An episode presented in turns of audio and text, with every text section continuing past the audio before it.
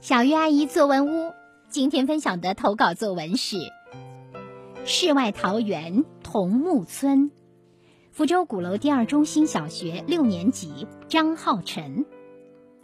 桐木村是一个山清水秀、风景如画的地方。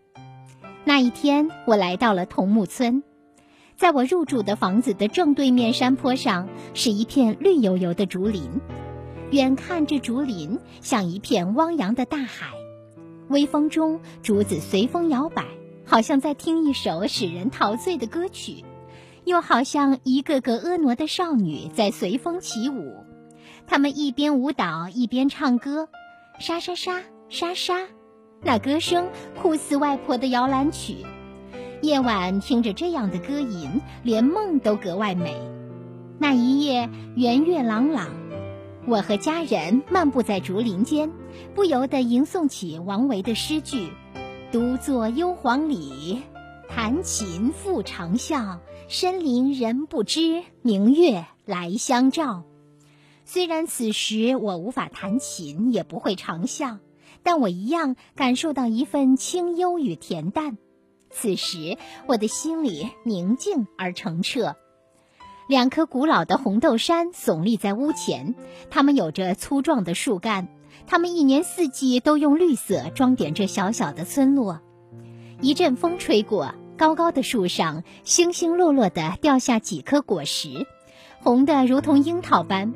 据说村民们常常用它来泡酒喝。我想，这是大自然最慷慨的馈赠呀！用红豆杉果实泡出的酒，一定会让你回味无穷。喝完一杯，还想再喝一杯，我也想喝上一杯呢。屋子的后面是一片茶树林，在那里，茶树你一棵我一棵，挨挨挤挤簇在一起。秋风中，茶树林绿浪翻滚，忽高忽低，连绵不断。蚂蚁把茶叶当做了摇篮，蜻蜓把茶叶当做了停靠点。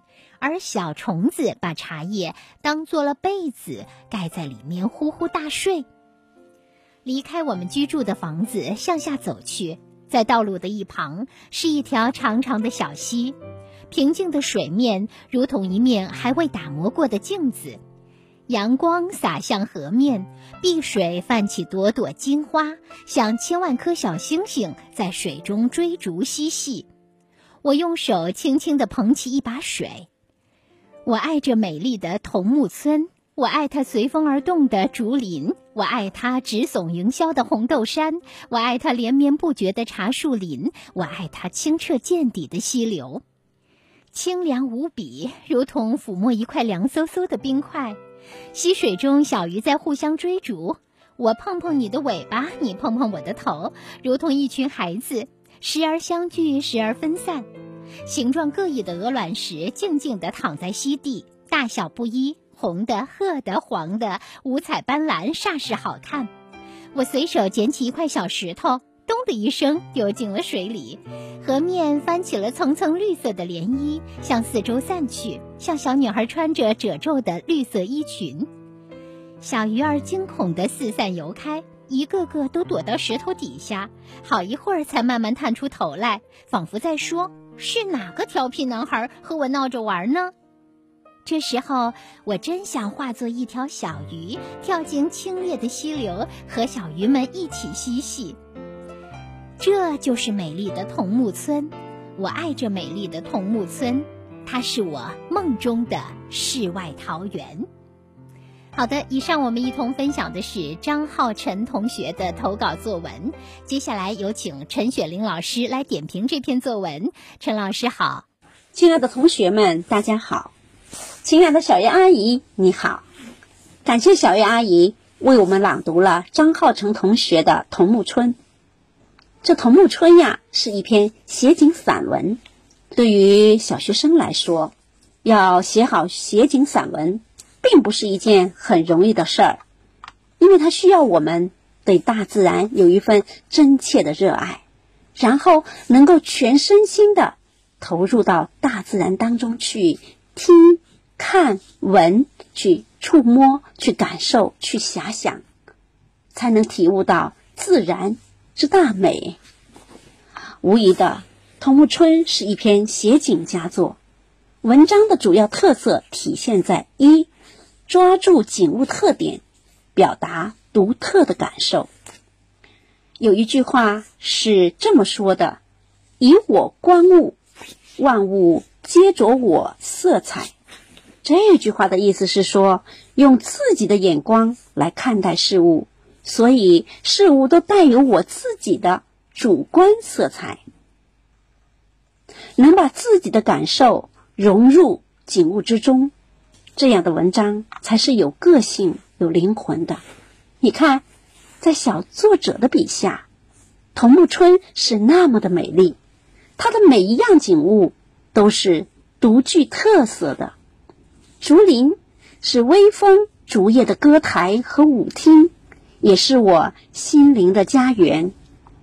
那笔直的红豆杉，勾起的却是我对美酒的渴盼。